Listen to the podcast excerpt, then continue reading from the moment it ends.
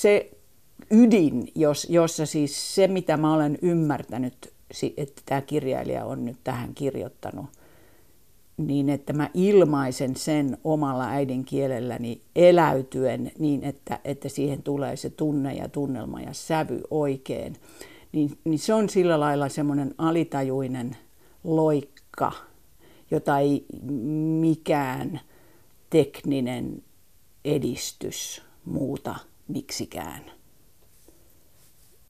Tänään tutustumme kuuteen kuvaan suomentaja Kersti Juvan elämästä. Kersti, me ollaan nyt täällä Helsingissä sun kotona, mutta sulla on oikeastaan kaksi muutakin kotia Espoossa, Nuuksiossa ja Englannissa, Oxfordissa, mutta mikä Helsingistä tekee sellaisen paikan, että sä tänne kuitenkin haluat aina palata uudestaan? No, Helsinki on mun kotikaupunki. Mä oon syntynyt Helsingissä, kasvanut Helsingissä, käynyt koulun ja, ja opiskellut Helsingissä. Ja, ja se on sillä lailla kaikista maailman kaupungeista mulle niin kuin ensimmäinen. Ja koska mä olen ollut niin paljon poissa Helsingistä, niin se on mulle myöskin hyvin, hyvin rakas. Ja, ja tota, erityisesti kantakaupunki, mä oon kasvanut Töölössä lapsena ja sitten asunut tota, Kalliossa ja nyt, nyt me ollaan täällä Katajanokalla. Ja, ja, tota, ja, ja se, että kaupunki on kuitenkin pääosiltaan samanlainen kuin mun lapsuudessa, on, on, on semmoinen hämmästyttävän päivittäinen onnen aihe. Ja sitten tämä Katajanokka, joka on mulle uusi tuttavuus nyt kuuden vuoden takaa, niin on sillä lailla hä- hämmentävä esteettinen elämys, että kun tästä kun lähtee kohti kaupunkia, niin, niin tuolla niin, niin voi valita, että valitseeko keisarillisen Helsingin, joka on tuossa tota Kauppatorin puolella, vai porvarillisen Helsingin, joka on, on tuo Pohjoisranta. Ja, ja, ja, ja sitten me, ovesta kun tulee, niin on keskellä tätä Jugendarkkitehtuuria, niin, niin, niin, niin Helsingin niin kuin parhaat vanhat palat on tässä siis aivan, aivan lähituntumassa ja sitten sen lisäksi vielä meri joka puolella. Sä tosiaan vietät nykyisin osan vuodesta Oxfordissa, niin millainen paikka se on asua ja miten sä oot ylipäätään sinne päätynyt? Se, se oli, tota, si, siinä on parikin sattumaa, että, että tota, mulla oli tuttuja siellä, kun mä olin siellä jo opiskeluaikana. Yksi suomalainen ystävä oli, oli naimisissa Englannissa ja ja tota, mutta sitten myöhemmin, myöhemmin niin, niin mä menin yhden ihmisen perässä sinne ja sitten tapasin toisen ihmisen ja, ja, tota, ja Julietinkin nykyisen, nykyisen vaimoni, puolisoni, pitää oppia sanomaan vaimo, vaikka on ollut vasta vuoden naimisissa, niin tota, mä oon tavannut Oxfordissa ja, ja, ja tota, se on ainoa paikka Englannissa, jossa mä oon asunut. Ja, ja, se, ja se on sattumaa, mutta ja sille ei ole sinänsä mitään tekemistä sen yliopiston kanssa. Tota, mutta sehän on, on, on siis yksi, yksi maailman kauneimmista kaupungeista se vanha keskusta, että se, se on aivan järisyttävän hieno. Ja sitten se on niin pieni, että polkupyörällä kun lähtee, niin viides minuutissa on maaseudulla. Ja, ja se on myöskin ihanaa, että sillä lailla Lontoa, Lontoa on musta aika, aika niin kuin pelottava kun se vaan jatkuu ja jatkuu ja jatkuu eikä lopu koskaan. Jos palataan sitten ajassa taaksepäin, tämä sun ensimmäinen kuva on otettu kolmannessa sulle tärkeässä paikassa, eli siellä Nuuksiossa. Mm, tämä on tällainen pieni mustavalkoinen kuva, joka on otettu 50-luvun alussa ihan, sä oot tässä varmaan kolmen tai neljän vanha. Tässä tällainen iso perhe istuu talon ulkorappusilla, niin kerrotko vähän, että mikä porukka tämä oikein on? Tota, mä oon myöhemmin tullut siihen tulokseen, kun mä väitin sulle, että mä oon kaksi ja kolme, että on otettu sinä kesänä, jolloin mun pikkuveljeni syntyi, eli mä oon itse asiassa en ole kahta täyttänyt. Ja nämä ei ole ulkorappuset, vaan nämä on terassin rappuset. Ja, ja Punion kartanon terassi oli semmoinen semmoinen paratiisimainen paikka, tota, Nuuksion Pitkäjärven rannalla, jonne paistoi mun, mun muistoissa aina aurinko, jota reunustivat, reunustivat sireenit, jotka mun muistoissa kukkii vuoden ympäri. Ja, ja, tota, ja, ja lapselle se oli, se oli iso se terassi. Ja, ja, ka, ka, ja, tota, ja sitä hallitsi mun, mun mumi, mun, mun äidin, äidin äiti. Ja, ja ennen, ennen kuin meillä kaikilla oli omat kesäpaikat, niin, tota, niin me asuttiin kaikki tuolla. Ja tässä kuvassa nyt on äiti ja hänen kaksi sisartaan ja äidin ja vanhemman sisaren puolisot ja, ja tota, vanhemman sisaren kummisä, kummitätin Kirstin tytöt Immi ja Ammi ja, ja sitten minä. Ja, ja tämä on niinku tavallaan se suurperhe, jossa mä varhaisen lapsuuteni vietin. Ja sillä lailla, vaikka mä olen esikoinen, niin, niin tota, äidin nuorin sisar Maku ja nämä Immi ja Ammi on mulle niinku isosiskoja. Ja, ja, ja tota, tämä on, niinku, tää on niinku se, mistä mä tulen. Että, että, että sillä lailla – sillä lailla mulla, mulla ei ainoastaan kolme kotia, vaan mulla on niin kuin kaksi perhettä, iso perhe ja pikkuperhe.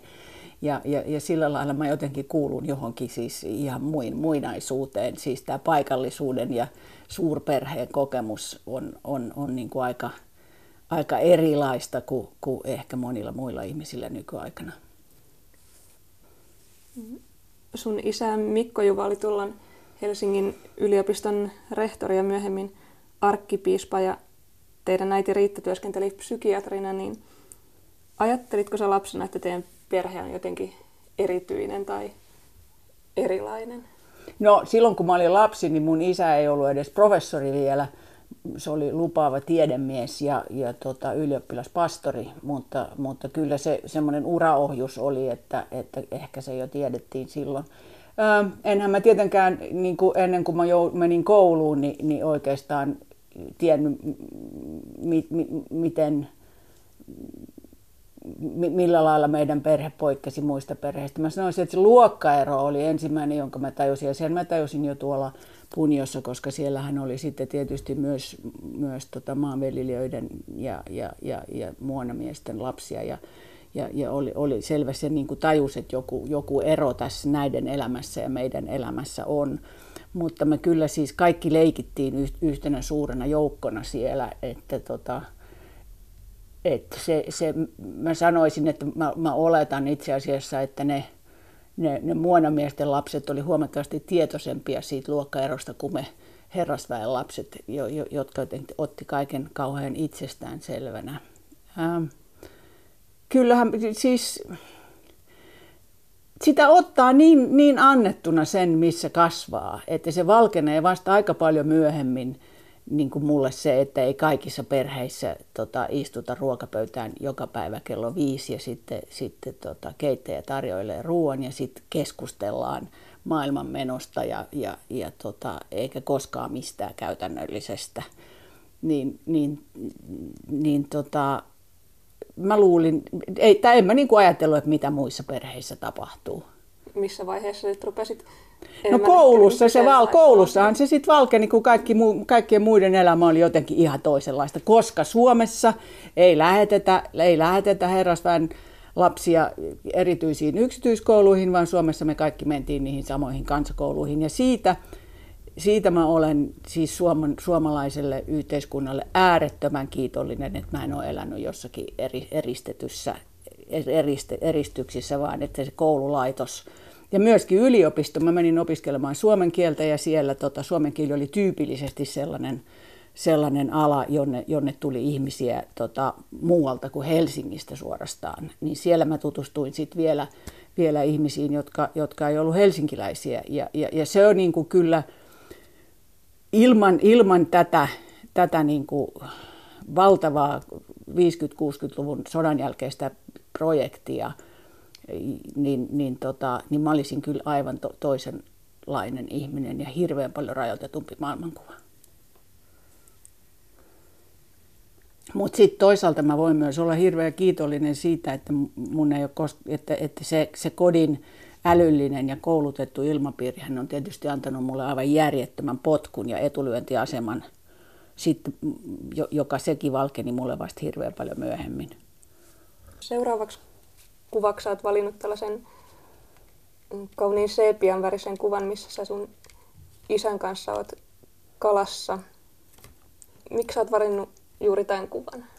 Toi on ehkä kauneimpia kuvia, mitä mun albumista löytyy. Siinä, siinä tota, isä seisoo, isä seisoo tota, o, niin, että sen pa- paidan helma repsottaa sen housujen päällä ja, ja, ja siinä ollaan niin semmoisissa aivan, aivan tota, lomarömppävaatteissa. Ja mulla itselläni on vaan semmoiset henkselisortsit, eikä mulla taida, ei ole kenkiä kummallakaan, mulla ei ole edes paitaa ja, ja tota, kaikenlaiset rimps, rimpsut puuttuu. Mä näytän lähinnä Risto Reippaalta tuossa kuvassa. Ja, ja, tota, ja, ja se, se, sit siinä on niinku, se, se tunnelma tuossa kuvassa on, on sellainen, että joskus mä ajattelen, että nyt kun isää ei enää ole, että, että jotenkin tota kun katsoo, niin ajattelee, että kuolemaa ei ole. Ja että et siinä on jotakin niin, niin, niin ikuista ja, ja myöskin siinä näkyy taustalla Punjon kartano, jota ei enää ole. Ja jotenkin kaikki, mikä on ollut, niin jotenkin kuitenkin on. Ja tietysti siis, siis nelilapsisen perheen vanhimpana, niin, niin kuva, jossa mä olen isän kanssa kahdestaan, on mulle tärkeä että sillä lailla, että hahaa, olen onnistunut omimaan hänet itselleni. Että mulla oli, mm, isällä ja mulla oli hyvin läheinen ja lämmin suhde, paitsi joka itse asiassa oli, ei, se sama asia aiheutti sitten semmoisen suorastaan välirikon, kun mä olin kaikkein kuumimmillani noissa poliittisissa, että se rakkaus kääntyi sitten semmoiseksi, semmoiseksi äh, että se oli niin läheinen se suhde, että se ei sitten kestänyt ihan kaikkea. Mutta se, se vaihe oli hyvin lyhyt ja isä siinä e-, ennen minua niin kuin teki sovinnon. Oliko sun vanhemmat sitten ne ihmiset, joiden kautta sä tutustuit kirjallisuuteen ja lukemiseen, luettiinko teillä Joo, joo, joo, ilman muuta. Siis, siis on vaikea ajatella kotia, jota, jota, jonka seiniä ei reunusta kirjahyllyt. Ja, ja tota, vanhemmat molemmat luki paljon ja, ja, tota, ja, ja isä luki meille. Se oli isä, joka, joka oli lasten kanssa silloin. Kun, mutta tietysti siis sit mä en ole maininnut lastenhoitajaa, että meillähän, ne, meillähän, la, meitähän hoiti lastenhoitajat eikä vanhemmat. Mutta isä luki meille aina, aina, silloin, kun, aina silloin tällöin. Ja raumalaisia jaarituksia ja Suomen kansan tar- vanhoja tarinoita voit kuvitella, mit, mitä kielellisesti kielellisesti tollasista seuraa. Ja, ja sitten isä myös kertoi. Isä kertoi meille tarinoita omasta päästä. Me vaadittiin, että sen pitää julkaista ne, mutta ei se, ei se niitä koskaan kirjoittanut ja tota, ja, ja, ja tota, mutta valitettavasti vi, viimeinen oikein hieno seikkailu, joka oli muistaakseni nimeltään kolmen apinan arvoitus, päättyi siihen, että sankarimme olivat Ugandan, Ugandan timanttikenttien toisella puolella ja sitten jättiläisapinat ja gorillat toisella puolella ja ne heittelivät toisiaan kookospähkinöillä. Ja siinä vaiheessa äiti ilmoitti, että pikkuveli näkee pahoja unia ja nyt tämän täytyy loppua. Ja me, mun nuoremmat sisarukset on vaan kuullut, saanut sitten semmoisia eläinsatuja saukoista ja oravista, eikä mitään tämmöisiä todella jännittäviä, niin kuin veljen ja minä. Luuletko, että tämä perheen lukuharrastus on vaikuttanut siihen, että sustakin sitten sitten tuli suomentaja?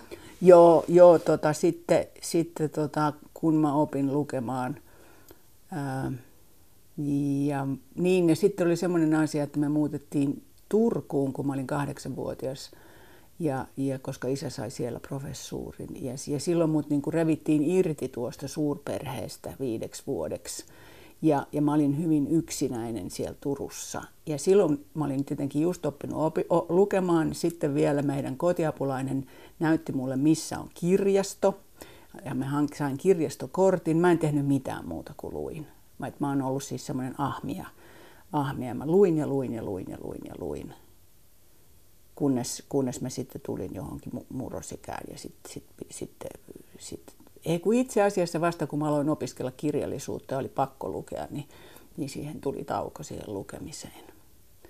Mutta mä aloitin tietysti kodin kirjahyllystä ja, meillä oli, ja sitten perimistä, niin näiltä isoilta tytöiltä perimistä niitä lastenkirjoista ja äidin vanhoista, äidin vanhoista poikakirjoista, jotka olikin paljon kivampia kuin ne ne serkkujen tyttökirjat. Mutta tota, Mutta kyllä, ja sitten vielä jos kielellisesti puhutaan, niin tietysti tämä, että meillä oli näitä kotiapulaisia, niin ne oli, ne oli kaikki eri, niin niitä oli sekä Karjalasta että, että tota Turun seudulta. Ja että mä kuulin siis monenlaista kieltä kotona lapsesta asti. Ja se on varmasti vaikuttanut mun kielitajuun.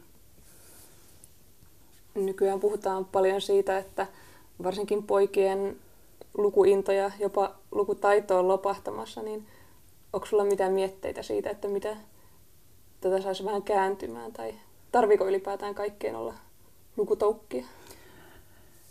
Oli vaihe, jolloin mä olin sitä mieltä, että sillä ei ole hirveästi väliä, mutta nyt mä olen tullut siihen tulokseen, että ajattelulle ei ole kyllä mitään ihan niin hyvää kehitystä kuin, kuin lukeminen. Että me, me,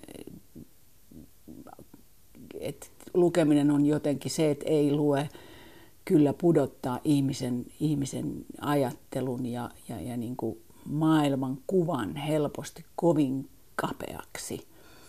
Ja en tiedä, millä lailla se, se voitaisiin, sitä voitaisiin tehdä, mutta, mutta yksi rohkaiseva juttu on, Aleksis Salusjärvi, niin kuin sen nimi nyt on, on ollut noissa ammattikouluissa ja, ja sen sijaan, että se olisi pannut ne lukemaan seitsemää veljestä, niin se on pannut ne kirjoittamaan räppiä ja, ja, ja, ja havainnut, että niillä on aivan valtavat voimavarat siellä omassa kielessä.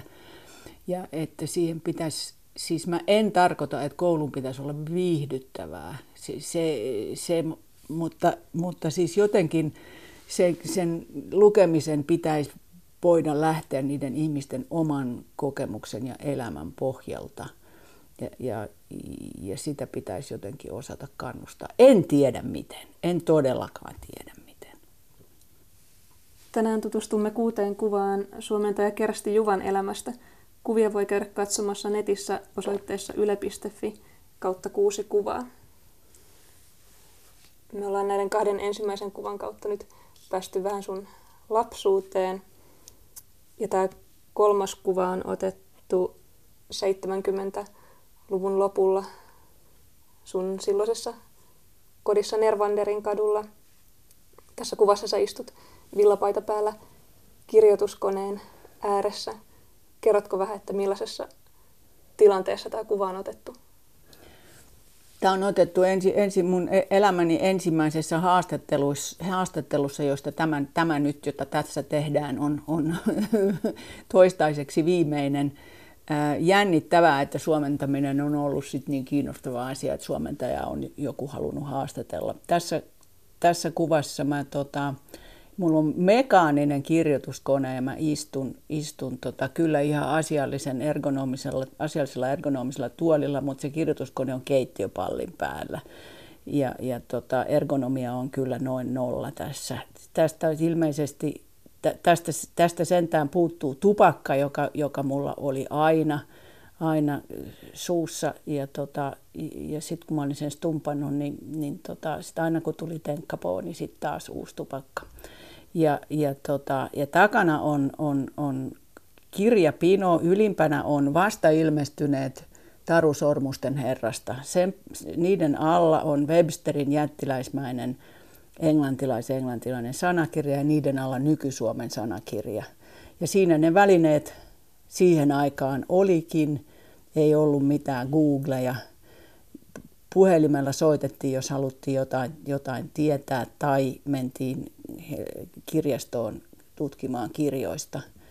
Mutta tyypillistä huomattavaa tässä on tietysti se, että siinä ei ole englantilais-suomalaista sanakirjaa, vaan että mä jo hyvin varhain olin sitä mieltä, että, että yksikielisten sanakirjojen avulla selvitetään ensin merkityksiä ja sitten etsitään niitä sanoja, että se, se, se nimenomaan se suomentajan työ on löytää sieltä omasta päästä ja omasta sydämestä ne sanat eikä, eikä sanakirjasta. Niin suomentajan ja käänteen työhän on varmaan noista ajoista niin kuin teknisesti paljon muuttunut, että nykyään työtä tehdään tietokoneella ja netistä voi hakea tietoa, mutta niin mikä sinne suomentajan työssä on oikeastaan muuttunut ja mikä on sellaista pysyvää olennaista siinä työssä? se on tullut, se on siis, siis monet vaiheet on tullut hirveän paljon helpommiksi. Just, just sen tekstin ymmärtäminen, koska kaiken, kaikenlaista tietoa ja myöskin kielellistä tietoa voi, voi, voi netistä hakea salaman nopeasti. Ja, ja, tota, ja sitten toisaalta tekstin käsittely verrattuna tuohon tohon, tota, kirjoituskoneeseen, jossa kun oli kerran jotain kirjoittanut, niin siellähän se oli. Ja, ja, ja sitten ne liuskat pantiin pinoon ja, ja ruvettiin lyijykynän kanssa lukemaan niitä, mitä, mitä, ja mä korjailin niitä aivan älyttömästi. Ja tota, päinvastoin kuin kaikki kunnon suomentajat, niin mä en koskaan kirjoittanut niitä puhtaaksi, vaan, vaan mulla oli semmoisia, ai, semmosia, kaikki mun liuskat oli sellaisia, että niissä oli puolet käsin kirjoitettua. Mulla, mulla on joku sellainen kammo siihen kirjoittamiseen. Mutta mä opettelin niin taitavan, taitavan tota, korjailun, että ei, ei, ei ne latojat niitä koskaan mulle takaisin lähettänyt. Et kyllä, ne, kyllä ne niistä ladottiin. Ja, ja tota, ja sitten siis se, että pystyy siis muovailemaan tekstiä kuin, kuin, y, niin kuin yksi sveitsiläinen runoilija kerran mulle sanoi, että se on, niin kuin, se on niin kuin muovailuvahaa nykyään teksti, kun pystyy käyttämään, tut, ö, ö, muuttamaan ja käsittelemään sitä tietokoneella. Et koko ajan se, se voi elää ja ennen kuin se löytää sen oman muotonsa. Ja se korjailemisen mahdollisuus on, on, on, on tekee sen työn hir... Se on niin kuin, sanoisinko, että se on niin kuin muovailu vaan ja, ja, ja marmoriveistämisen ero. Että marmoria kun veistetään, niin se, kun tuosta kun hakkaat, niin se on, se on tehty. Mutta muovailla voi aina vaan uudestaan ja uudestaan ja uudestaan. Ja, ja, ja siitä, mä, se, se on, siitä mä pidän ja mä sanoisin, että se on kyllä parantanut työn laatua.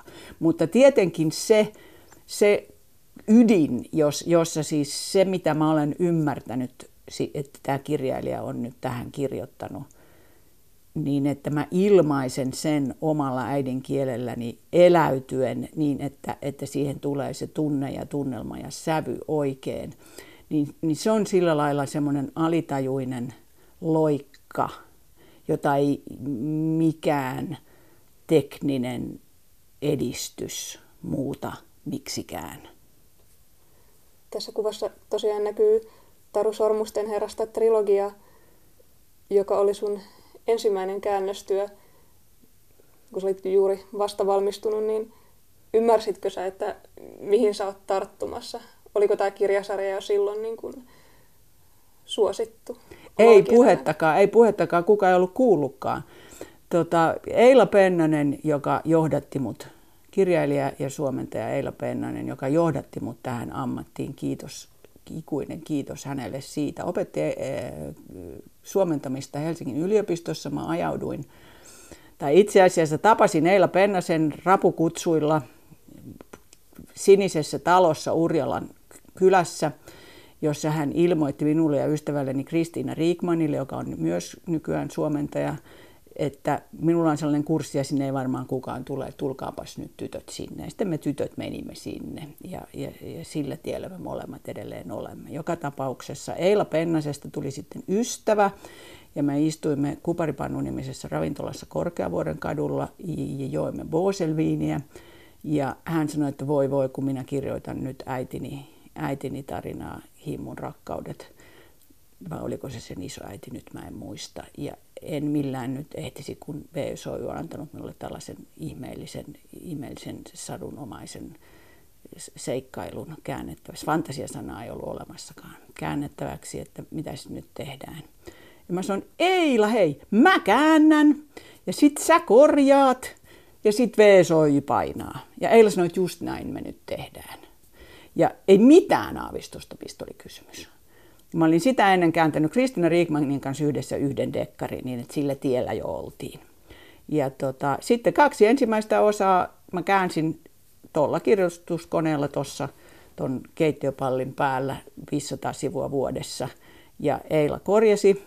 Ja sitten kolmannen osan kohdalla päätettiin, että eiköhän toi nyt osaa.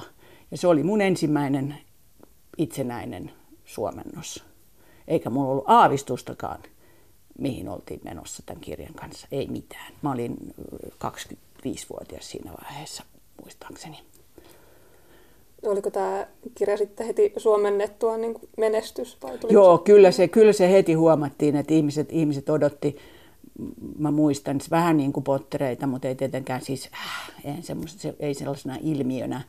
Että, mutta myöhemmin mä oon kuullut, että monet, monet tota, meni ja osti ne englantilaiset loppuosat, jos ne vaan mitenkään osasi englantia. Mutta tietenkin lapsethan ei osaa. Ja ne joutuu aina odottamaan. Vuosi aina oli väliä, jokaisen osan väliä. Ja toinen osa loppuu. Frodo oli elossa, mutta vihollisen käsissä. Ja sitten piti odottaa vuosi. Se oli kyllä aika, aika kovaa. Sitten, sitä on siis, se, se mikä on mua kaikista eniten ilahduttanut on se, kun, kun, kun ihmiset on kertonut että he ovat lukeneet lapsilleen sitä ääneen. Siis sen ääneen, koko, koko 1500 sivua. Niin, tota, niin, niin se on, se on siis sen parempaa palkintoa ei kyllä suomentaja voi saada kuin, kuin että, että lapsille on luettu ääneen tuota kirjaa. No, sä oot tehnyt pitkän uran suomentajana, mutta olet myös muuten ollut yhteiskunnallisesti aktiivinen. Viimeis kun me juteltiin, niin sä sanoit mulle, jotenkin kivasti, että maailma on muuttunut ja sä oot ollut mukana siinä muutoksessa. Kerrotko vähän, että mitkä muut asiat on sulle sitten ollut tärkeitä? No, koska mä tulin op- yliopistoon opiskelemaan vuonna 67 vuotta ennen hullua vuotta 68, oli aika, aika ilmeistä, että mä tempautuisin mukaan opiskelijaliikkeeseen. Ja ymmärrettävää on sekin, että, että kiihkeänä ihmisenä aja, ajauduin vasemmalle ja yhä vase, enemmän vasemmalle tota, akateemisen sosialistiseuraan. Ja silloin mä luulin tekeväni jotakin, jotakin sellaista, jolla on joku suuri vaikutus maailmaan. Ja ei voi muuta kuin sanoa, että onneksi ei sillä ollut niin suurta vaikutusta, koska – monet asiat nähtiin niin yksiselmäisesti ja kieltäydyttiin siinä määrin niin kuin katsomasta realistisia tosiasioita. Ja siinä oli myös joitakin moraalisia kompromisseja. Että, että, että se oli hieno, hieno kokemus ja, ja ihmisenä ja taiteilijana mä opin hyvin paljon, mutta, mutta ei se ollut, siinä ei ollut niin kuin ihan, ihan kaikki kohdallaan siinä, siinä hommassa. Mutta sen jälkeen, kun mä, kun mä, kun mä sieltä, sieltä taaskin aika lailla, en ehkä ensimmäisten, mutta myöskään viimeisten joukossa, niin kuin panin välit poikki siihen liikkeeseen, nimenomaan yhtenä tärkeänä syynä se henkilökohtainen seikka, että mä tulin ulos lesbona siinä vaiheessa ja, ja, ja sitä ei, ei se, se liike hyväksynyt, että, että psykoanalyysi, marksismi, leninismi ja kirkko, kaikki nämä aikamme suuret aatteet yksin tuumin olivat sitä mieltä, että, että se, joka minä olen, ei tänne maailmaan mahdu. Ja si, siinähän oli sitten, ei jäänyt niin kuin vaikuttamiseen ja maailmankuvaan enää muita mahdollisuuksia kuin, kuin lähteä tota, homojen ja lesbojen oikeuksia ajamaan, jota mä sitten tein, aloin 80-luvulla Seta oli silloin ollut olemassa jo viisi vuotta, että en mä mitenkään ekoja ollut.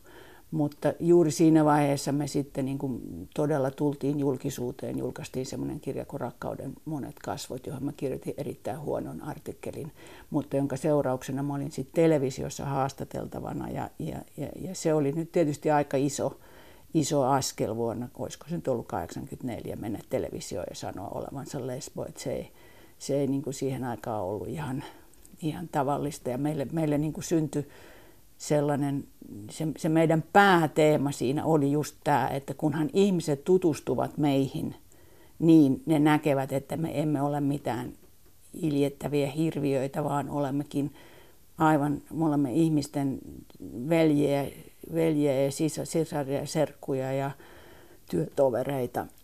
Ja, ja sit siihen mä olen vaikuttanut si, si, siinä niin kuin se, me oltiin kuitenkin tietyllä tavalla pioneereja silloin 80-luvulla.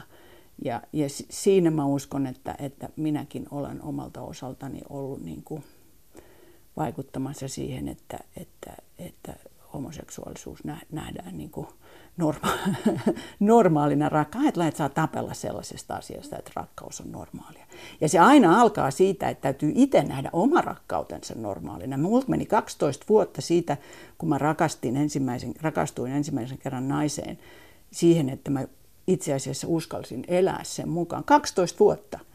Se on aika pitkä aika. Koko, koko siis 18-vuotiaasta 30-vuotiaaseen, niin, niin mä, mä olin, olin niin kuin ta, taistelin omaa itseäni vastaan. Ja, ja, tota, ja, ja sitähän mä nyt en toivo, toivo enää kellekään. Ja nyt tosiaan siis vi, vuosi sitten maaliskuun ensimmäisenä päivänä niin tota, rekisteröity parisuhde muutettiin avioliitoksi ja olen naimisissa Juliet Dayn kanssa, jonka kanssa mä olen kuitenkin elänyt jo 22 vuotta. Kersti Juva, tässä seuraavassa kuvassa sä oot vaimosi Julieten kanssa Ranskassa. Ei kun Espanjassa. Espanjassa polkupyöräilemässä. Kerrotko vähän, että mikä reissu tämä on? Me seistään Santiago de Compostellan katedraalin edessä, jonne me ollaan pyöräilty 1500 kilometriä Ranska, Keski-Ranskan Overnista Löpyin kaupungista – kymmenen vuotta sitten. Mä luulen, että se oli se vuosi, jolloin mä täytin 60. Ja, ja, tota, ja meillä oli molemmilla ollut, mä kuulin tästä, tästä tota Santiagon pyhiinvaelluksesta Julietilta silloin, kun me tutustuttiin. Mä en ollut tiennyt siitä. Ja yleensä ihmiset kävelee. Ja, ja, tota, ja se jäi mulle mieleen ja Julietilla oli myös aina, aina ollut mielessä semmoinen, että se olisi hieno tehdä. Ja sitten Juliet jäi kahden kahden työpaikan väliin, tai sitä toista ei vielä ollutkaan. Ja, ja, tota, ja siinä oli aikaa. Niin mä sanoin, nyt, nyt lähdetään. Ja me oltiin siinä vaiheessa, me oltiin ruvettu jo pyöräilemään yhdessä ja, ja, ja meidän lomat oli, on, oli yleensä tota, nimenomaan matkapyöräilyä teltan kanssa. Mä sanoin, että nyt tehdään, nyt nyt tehdään tämä pyhiinvaellus. Mehän ollaan molemmat siis tota, kirkossa käyviä kristittyjä, Juliet on anglikaani ja mä olen ortodoksi.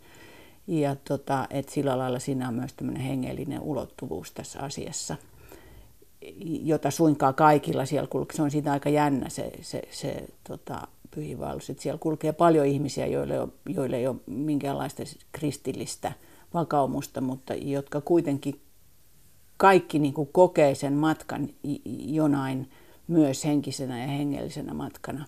Se, se mitä me siellä tietysti, tietysti, se mitä me siellä opittiin oli se, että se päämäärä hävisi. Että kun lähtee polkemaan löpyistä ja näkee sen, sen tieviitan 1500 kilometriä, niin ei sitä voi muuta kuin nauraa. Että tässä me ollaan näiden polkupyörien päälle, että eihän tämmöistä ole. Ja, ja, tota, ja se häviää lopulta se päämäärä ja se matka muuttuu muuttuu siksi asiaksi. Ja, ja, ja tämähän on niin tietysti aika hurja kuva elämästä, että onhan meillä päämäärä, että elämä on Jumalan kiitos rajallista, mutta, mutta siis sehän tapahtuu tässä koko ajan. Ja, ja, ja sitten me opittiin tietysti sellaisia perusasioita, että, että siis se, että, että ei palele ja ei ole läpimärkä ja että saa jotain syödäkseen ja pääsee nukkumaan ja joku, joku on ystävällinen ja auttaa. Tämä oli hirveän tärkeää. Me opittiin, että ihan, ihan omillaan ei, ei pärjää. Että me, se, me, se veti sen elämän semmoisiin ihan perusasioihin. Ja se ei niin kuin sillä ei, ei, no meidän muutenkin meidän uskonnollisuus ei ole kovin sellaista elämyksellistä ja, ja, ja tota, se on niin semmoista aika vaikea kuin arkista. Arki, toisaalta arkista ja toisaalta nimenomaan Jumalan palvelukseen keskittyvää. Et ei, ei, me niinku pidet, ei meillä ollut niinku mitään semmoisia isoja hengellisiä tai uskonnollisia tapauksia siellä matkalla. Mutta sitten kun me lähdettiin pois sieltä Santiagosta, niin, niin jollain lailla jo, joku taakka oli, oli niinku poissa. Et se, se, se matka oli niinku, riisunut jotakin meistä. No yksi semmoinen ihan konkreettinen asia on, että kun ajaa, matkustaa polkupyörällä ja kaikki tavarat on noissa laukuissa, niin yhtään lisää tavaraa et kyllä osta. Että kaikki mitä ostat, niin sen sä syöt ja juot. että et, et, et, kun muutaman vuoden yli, yli polkee, niin siellä ei kyllä yhtään ainutta tavaraa ole siellä laukussa. Niin, niin semmoinen ost, loputon ostaminen, niin siitä me kyllä vähän niin kuin parannuttiin. Ja, ja tota, et sillä lailla ei, ei, siinä ole mitään, ei siinä kokemuksessa ollut mitään järisyttävää. Ja se ehkä olikin just se opetus, että elämä nyt ei ole niin hirveä. Että se ei ollut mikään elämysmatka ollenkaan, vaan, vaan, vaan siis jollain lailla niin kuin, se meni paljon syvemmälle semmoiseen johonkin semmoisen elämän matkan olemukseen. Se niin kuin vaan on siinä. Miten sitten ortodoksinen usko ja homoseksuaalisuus, miten ne ha sovittautuu ha yhteen? Ha no mä olen tietysti Moskovan patriarkaatin, mä pidän Moskovan patriarkaattia varsin epäkristillisenä instituutiona. Ja, ja tota, se on vaikea asia, mutta siinäkin mä tavallaan ajattelen sillä lailla, että että se on se jatkoa sille samalle työlle, minkä mä aloitin Setassa. Että kun mä menen kirkkoon ja mä seison, seison siinä, mä yleensä aina seison samassa paikassa. Että tämä on nyt semmoinen paikka, joka on vapaa homofobiasta ja tässä nyt yksi lesbo palvelee Jumalaa ja, ja, tota, ja ehkä sen ympärille sitten muodostuu isompi homofobiaa karsastava alue. Ja mä sanoisin, että niin on myös tapahtunut pyhittäjä Hermana Ranskalaisen kirkossa Tapiolassa, jos, jossa mä nykyään käyn. Et, et siellä, siellä mut tunnetaan, siellä mut tiedetään ja siellä mua puolustetaan, puolustetaan väkevästi silloin, kun oli nimenomaan oli, oli tämä avioliittokeskustelu käynnissä, niin, niin siellä mun ympärille kertyi semmoinen henkinen puolustuspiiri – joka oli aika valtava kokemus. Että se, se, se niin kuin siellä, siellä kirkon sisällä on paljon ihmisiä, jotka, jotka näkee, näkee sen ihmisoikeuskysymyksenä ja, ja haluavat niin kuin vaikuttaa siihen asiaan kirkon sisällä. Mutta tietysti siis mä, siellä kirk- kirkossa toimitaan niin toisella tavalla ja mähän, mäkään en ole enää 25-vuotias, että en mä siellä mitään lippuja heiluta. Niitä mä heilutan sitten mielenosoituksessa. Mulla ei ole mitään lippuja heiluttamista vastaan, mutta kirkko ei ole se paikka. Että kirkossa mä vaan niin kuin seison omana itsenäni ja, ja toivon, että ja rukoilen, että jotain tapahtuu. Tänään tutustumme kuuteen kuvaan suomentaja Kersti Juvan elämästä. Kuvia voi käydä katsomassa netissä osoitteessa yle.fi kautta kuusi kuvaa. Meillä on jäljellä viides kuva. Ja tässä voisiko sanoa, että palataan vähän sinne ensimmäiseen kuvaan, mistä kaikki lähti. Myös tämä kuva on otettu Nuuksiossa. Tässä kuvassa ei ole ihmisiä ollenkaan, vaan tällainen metsämaisema, minkä läpi näkyy järvi. Miksi sä oot valinnut tämän kuvan mukaan? Tämä kuva on otettu mun, mun tota, kuistilla tai parvekkeella tai terassilla. Niin kuin se on tavallaan punjon, punjon terassin jatke mun elämässä, josta aukeaa näköala Nuuksion Pitkäjärvelle aivan niin kuin punjon terassilta – ja mulla on ollut 30 vuotta talo, talo, yhteinen talo sisareni kanssa. Se on siis pari talo, me älyttiin kuitenkin panna siihen seinän väliin, Jumalan kiitos. Ja, ja tota, mä muistan, kun mä ensimmäisiä päiviä olin tuolla talossa, mä otin joka ilta valokuvia tästä auringonlaskusta. Ja kun mä olin ottanut niitä kaksi viikkoa, mä ajattelin, että tässähän tämä nyt on, että mitä sä noit kuvia otat. Mutta siitä huolimatta mulla on, mulla on varmasti toista sataa kuvaa, joissa on tämä ihan sama maisema. Et se on semmoinen mun, siitä on tullut mun, mun sielun maisema, se on jatkoa, jatkoa sille, sille lapsuudelle tämän saman järven rannalla. Mä olen saanut olla joka ainoa kesä viettää enemmän tai vähemmän aikaa tämän järven rannalla. Ja tota, se on, niinku, se on, se on niinku piirtynyt ihan sieluun asti. Ja tota, mulla on kuvia kaikkina vuoden aikoina ja se on aina yhtä kaunis. Tämä kuva on otettu kevään herää, heräämisen hetkellä. Siinä on aivan hento, hennot, hennot hiiren korvat noissa, noissa koivuissa. Nämä kolme koivua on, on, on sellaisia, että mä joskus sanon, että mä rakastan niitä enemmän kuin, kuin useimpia ihmisiä. Ne on, ne on mun sulottar, kolme sulotarta. Ja, ja tota, mä muistan, kun me kaadettiin, kaadettiin kuuset siitä talon paikalta. Ja, vasta, ja silloin mä näin, ne oli syksy ja ne oli, ne oli syksyn väreissä ja mä näin noin kolme koivua. Ja multa ei niin kuin henki salpautui, että ei voi olla totta, tähän tulee mun talo. Ja, ja, ja se on niin kuin,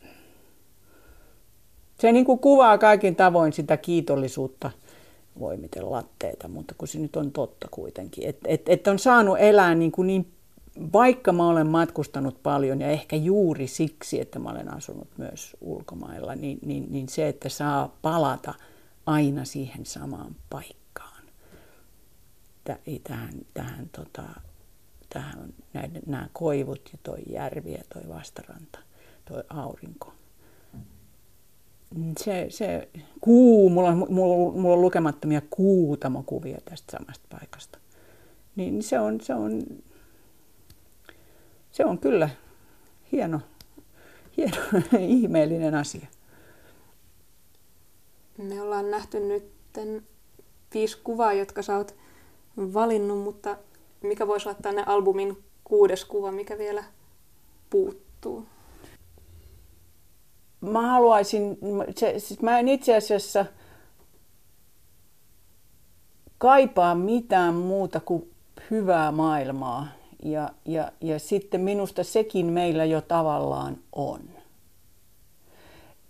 Mä luin tänä aamun Hesarissa oli, oli, oli tota pääkirjoitus, jossa puhuttiin siitä, kuinka, kuinka lapsikuolleisuus on vähentynyt, kuinka nälkä on, nälänhädät on vähentyneet, kuinka sodat on vähentyneet, kuinka itse asiassa asiat ovat paremmin kuin ennen, eikä suinkaan huonommin.